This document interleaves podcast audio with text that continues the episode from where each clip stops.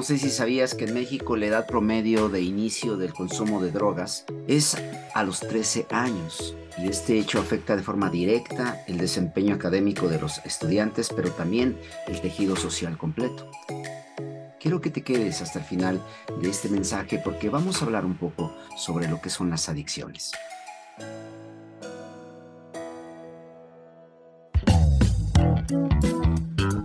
Bienvenidos a Health Radio el podcast donde destacados expertos en diversos campos de la salud humana abordan los temas que más te preocupan y los que tienes curiosidad de conocer a fondo. Health Radio, el podcast de la salud.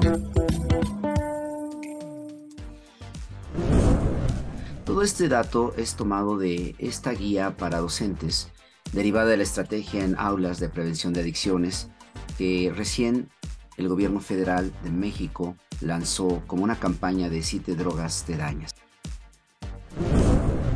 ¿Qué son las adicciones? De acuerdo a la definición de la Real Academia de la Lengua Española, de latín adictio, la adicción es el hábito que domina la voluntad de una persona y se trata de la dependencia a una sustancia, a una actividad o hasta a una relación. Entonces, entremos a definir qué es una droga.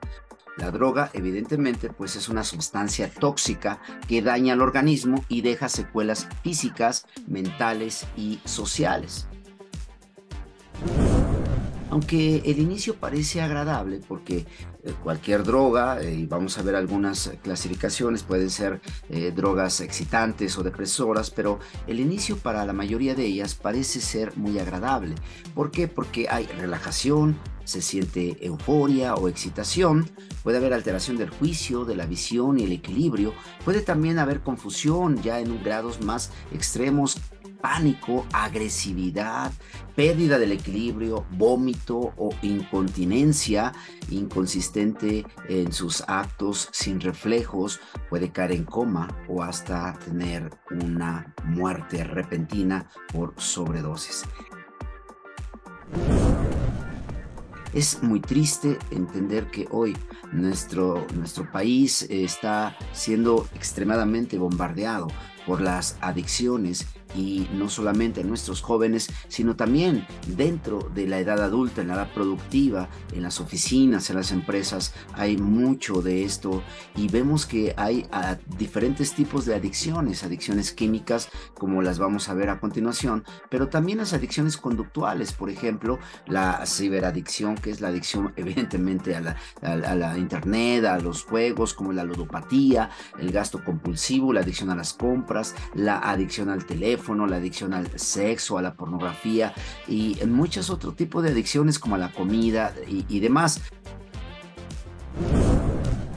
Sin embargo, tenemos que entender que somos seres adictivos. Hay un sistema límbico en nuestro interior de nuestro cerebro. Es eh, una parte muy primitiva de nuestro eh, sistema nervioso central y ahí está así el sentido del olfato directamente conectado al sistema límbico que es el que regula nuestras emociones y nuestros impulsos así que este sistema de recompensa el sistema límbico hace que las drogas generen conductas adictivas y que nos, eh, nos fomenten esa, ese impulso no solo físico sino mental o psicológico hacia una, una sustancia tóxica. Eh, de hecho, se conoce como la hormona del placer a la dopamina, que genera motivación, excitación, euforia, toma de decisiones, entonces para aprender y, y, moverse. La dopamina, entonces, es la hormona del placer y la serotonina, la hormona de la felicidad. La dopamina es la que se secreta cuando hay una inyección inhalación o ingestión de alguna sustancia adictiva, como lo dijimos, como droga. Y entonces genera adicción al corto plazo, puede haber como una sensación, dijimos, de euforia excesiva, incita a, entonces a retomar ese hábito y hacerlo cada día más intensivo, puesto que estos receptores de dopamina generan una, eh, digamos, taquifilaxia, que en el término concreto médico es que poco a poco van requiriendo más concentración de la sustancia para obtener el mismo efecto eh, fisiológico. Entonces el cerebro hace que diga, me siento bien, quiero más. Ese es el efecto de la dopamina impulsado por las drogas, no así la serotonina, que es la hormona de la felicidad, que no es adictiva, que genera un beneficio o un placer a largo plazo, es eh, digamos que más, más fisiológico. Normalmente esto genera que el cerebro diga, me siento bien y ya con esto es suficiente. Hay una sensación de satisfacción, no así con la dopamina. Entonces, tenemos una necesidad imperativa de placer. Las drogas aumentan la producción de dopamina e inhiben su vía natural de recaptación o de eliminación, de tal manera como dijimos que entonces su acumulación puede llegar a ser mayor a 150% para producir nuevos receptores dopaminérgicos. Esto significa entonces que para lograr el mismo efecto se necesita más dosis para obtener la misma cantidad de dopamina. A esto se le llama también tolerancia o dosis mayor dependiente de la droga. Así que las drogas nos dan una promesa falsa, es una trampa mortal, prometen un mundo ideal, un paraíso donde es fácil afrontar o escapar de los problemas de la vida. Sin embargo, esto evidentemente no es real en general producen un vacío emocional, un vacío existencial, una falta de amor, de aceptación, soledad, rechazo, depresión, ansiedad. De hecho, todo inicia como algo inocente. Se ha demostrado, como dijimos, en la adolescencia, que el consumo generalmente es experimental, se realiza por curiosidad o por la presión de las amistades. Después ya viene el consumo frecuente por, por esa ansiedad de sentir esa satisfacción y se genera la adicción como tal. Entonces, primero se prueba por curiosidad o por presión social y luego viene la tolerancia a la droga que dijimos necesitan dosis mayores y viene ya el deseo persistente con eh, situaciones ya de dependencia o de adicción como tal y hay pérdida ya de facultades mentales y físicas progresivamente. Entonces, tenemos al menos tres tipos de drogas, depresoras, estimuladoras o perturbadoras. Las depresoras son las que disminuyen la actividad del sistema nervioso central, como el alcohol o los opiáceos, la heroína o ahora el fentanilo, los tranquilizantes como las benzodiazepinas o los hipnóticos, eh, que son también eh, fármacos controlados para ciertos tratamientos médicos, pero que evidentemente en el mercado negro eh, empieza a usarse no empieza, sino ya tiene años que se usa como uso lúdico, es decir, para sentir bonito. Esas son las drogas depresoras, deprimen, disminuyen la actividad del sistema nervioso central. Sin embargo, hay otro grupo de drogas que son las estimuladoras o las estimulantes estimulan la actividad del sistema nervioso central son como las anfetaminas, la cocaína, la misma nicotina, la cafeína, son drogas estimulantes o sustancias estimulantes. Y vienen las sustancias perturbadoras que modifican la actividad psíquica, alterando la percepción, el estado de ánimo y el pensamiento. Está, por ejemplo, la cannabis, que es la marihuana, el LSD o sustancias anestésicos como la ketamina. Entonces, las drogas más consumidas en nuestro país están ranqueadas de acuerdo a algunas eh, estadísticas y al Instituto Nacional eh, de, Prevención contra las Adicciones. Está la marihuana en el primer lugar, luego la cocaína en segundo lugar, los estimulantes del tipo anfetamínico que dijimos son drogas estimulantes y viene el cuarto lugar el uso médico de, de tranquilizantes y sedantes de prescripción, solventes, inhalantes en el quinto lugar y los alucinógenos en el sexto. En el séptimo lugar aparecen los opioides, incluidos los sintéticos como el fentanilo. Sin embargo, su letalidad es mucho, mucho más alto. De hecho, el doctor David Nutt del London Imperial College investigó el potencial adictivo de varias drogas y entonces habló que, en el, digamos, en el, en el nivel menos adictivo está el LSD, em, junto con el éxtasis es el de uso recreativo, tiene un efecto alucinógeno potente, pero no es no es tan, tan adictivo. Sin embargo, vemos que la cannabis o eh, la, droga que conocemos todos como la marihuana, si bien se discuten sus efectos adictivos, puede crear una fuerte dependencia a largo plazo y es la puerta a otras drogas. Hay datos muy concretos que la mayoría de las personas que consumen drogas ilegales ha probado con anterioridad la marihuana y esto debemos considerarlo todos nosotros. Ahora, tenemos otros como el éxtasis o el MDMA. Es una de las drogas recreativas alucinógenas más usadas que generan ataques de pánico, hipertensión arterial elevada, arritmias cardíacas, convulsiones y puede llegar hasta infarto. Estas son las famosas tachas. Y también, evidentemente, está las benzodiazepinas, que son esas pastillas que un tiempo que generaron mucho ruido en nuestra sociedad, que son anticonvulsivantes o hipnóticos que se usan mucho en psiquiatría, es uso médico controlado, son fármacos de la fracción 1 de, eh, de acuerdo a la COFEPRIS, de la Secretaría de Salud, y se expenden o se venden en la farmacia solo con una, una receta bien controlada, bien firmada, bien foliada, y esto es verdaderamente increíble que en el mercado negro se pueden conseguir de manera muy fácil. Entonces, los efectos son terribles que causan, sí, ansiedad, provocan sueño, visión borrosa, confusión mental, agresividad e, depresión y pueden llevar a la muerte definitivamente definitivamente. Tenemos también los inhalantes, que son esos eh, famosos eh, activos o monas o eh, sustancias que, incluso se usan para uso industrial, pero provocan irritación respiratoria, anorexia, sueño, mareo, pérdida del equilibrio y, por supuesto que alteran el estado de ánimo con enojo, conductas violentas y, aunque dura muy poco tiempo su efecto puede, pues son sustancias muy, muy adictivas. Por eso las personas que caen en esto tienen que estar continuamente, casi todo el tiempo, inhalándolo de manera persistente en el día. Provoca daños permanentes, evidentemente, al cerebro, al hígado, a los riñones, puede producir hasta infartos y muerte repentina. El alcohol también se considera como una de las drogas que evidentemente necesitan ser controladas, no por el gobierno, porque bueno, pues ahí sabemos que es una droga, digamos, autorizada o, permitida, pero esto no significa que como, como personas nosotros debemos caer en esto.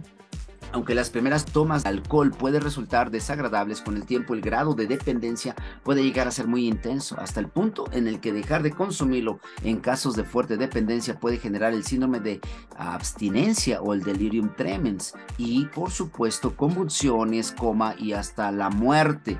De hecho, también el consumo de alcohol en los adolescentes y también en otras personas adultas es la puerta de ingreso al mundo de otras drogas más pesadas. Tenemos también como una sustancia muy adictiva es el cristal, que es la metanfetamina, droga sintética utilizada por los efectos de euforia y los pensamientos megalománicos que produce. Hace que el cerebro se llene de dopamina y dijimos que eso se siente tan increíble. Entonces la gente pues viaja enorme y, y hay un éxtasis, una euforia y esta sustancia de verdad es cada día más, más peligrosa porque trae irritabilidad, convulsiones, alucinaciones, daño neurológico irreversible y muerte por sobredosis. También se considera en este estudio la nicotina como una sustancia adictiva y que puede producir no solo una adicción química, sino una adicción social. El enfisema, el EPOC causa el cáncer pulmonar, cáncer de tráquea, cáncer de boca, asma y de verdad es impresionante todo lo que produce aparte de todos los problemas cardiovasculares. Y esto bueno pues deberíamos tenerlo muy presente. Tenemos también la cocaína como una sustancia de las más adictivas de hecho, por ahí se habla de que quien entra a este mundo es tan difícil que salga, salvo un proceso muy, muy intensivo de desintoxicación. Entonces tenemos que esta eh, produce sensación de euforia que muchos vinculan con fiestas, con, con alegría, con disfrute de la vida, pero después viene el bajón, las tristezas, ideas delirantes, paranoicas, pensamientos suicidas, y esto junto con el crack o la piedra, bueno, que es parte de la misma, puede traer situaciones muy complicadas. Y para terminar, te menciono la sustancia más adictiva que Este estudio demostró hace algunos años es la heroína, es un derivado del opio, eh, de la morfina, de, estos anestésicos tan potentes para algunos pacientes incluso que se usa el fentanilo, derivado de este mismo grupo farmacológico, para disminuir en pacientes terminales, disminuir el dolor tan intenso, pacientes con cáncer terminal o metastásico, que requieren solamente una calidad de vida, tratamiento del dolor paliativo. Bueno, esto, esto puede ser una extraordinaria arma terapéutica, pero evidentemente, dijimos en el mercado negro, se usa para otros fines y está vinculado a altos grados de marginalidad, es decir, la gente que lo usa es la gente más, más digamos, marginada de la sociedad. Por eso, la eh, Secretaría de Salud y la Secretaría de Educación Pública y el gobierno federal lanzó esta campaña de el fentanilo te mata, porque es comercializado como polvo blanco, con, pequeñas, en pequeñas golosinas, en goteros para los ojos, en pastillas de colores, y, es, es engañoso, porque además es una droga que dijimos es sintética, es altamente adictiva, producida en laboratorios clandestinos, sus consecuencias está de verdad comprobado que produce aislamiento, falla en las funciones vitales como la respiración, la misma actividad cerebral y, cardiovascular hasta llegar a la muerte. Los daños son irreversibles y esto deberíamos tenerlo presente. Por eso la dependencia al fentanilo se desarrolla fácilmente aún cuando se reconocen los impactos negativos individuales y sociales que están produciendo. El fentanilo engancha, dice esta campaña, te engancha desde la primera. Es muy dañino para la salud, para la familia, para la comunidad y pues mezclan el fentanilo con cocaína, con cristal para crear mayor adicción desde la primera vez. Así que el eslogan de esta campaña es si te drogas, te dañas. Ahí vienen algunos teléfonos de contacto, línea de la vida, o de la Comisión Nacional contra las Adicciones, del Centro de Integración Juvenil, del Instituto Mexicano de la Juventud, etcétera. Pero yo quiero terminar diciéndote, de verdad, tú no puedes caer en esto. Y yo te animo a que tengas más información, investigues más, porque finalmente muchas veces la ignorancia, em, el pensar a mí no me va a pasar o un poquito no pasa nada, cosas de esas nos pueden dañar. Entonces, para terminar, dos tips para que avances si es que tú estás en una situación de esta o conoces a alguien que está cayendo en alguna situación de adicción.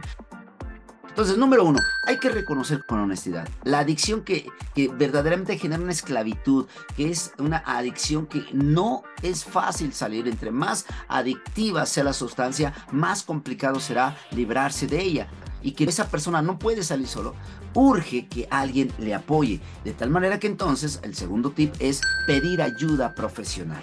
Dijimos, la ayuda debe ser integral y multidisciplinaria. Sí, desde la parte cognitivo-conductual, la parte emotiva, la parte farmacológica o médica, la parte espiritual también es importante. Entonces, hay grupos de autoayuda muy sólidos, hay líneas de la, de la vida como los que te mencioné hace un momento y de verdad yo espero que toda esta información pueda ser de utilidad y tú puedas crear conciencia o ayudar a otras personas a generar conciencia sobre este flagelo tan terrible que son las adicciones.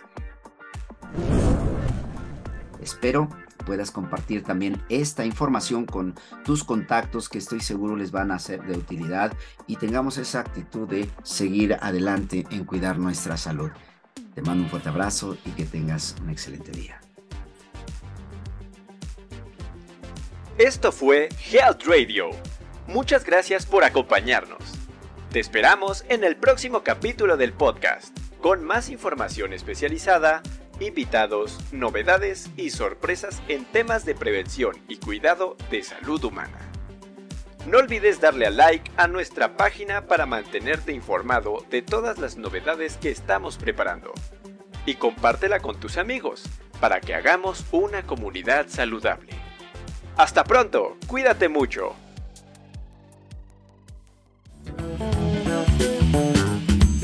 Health Radio, el podcast de la salud.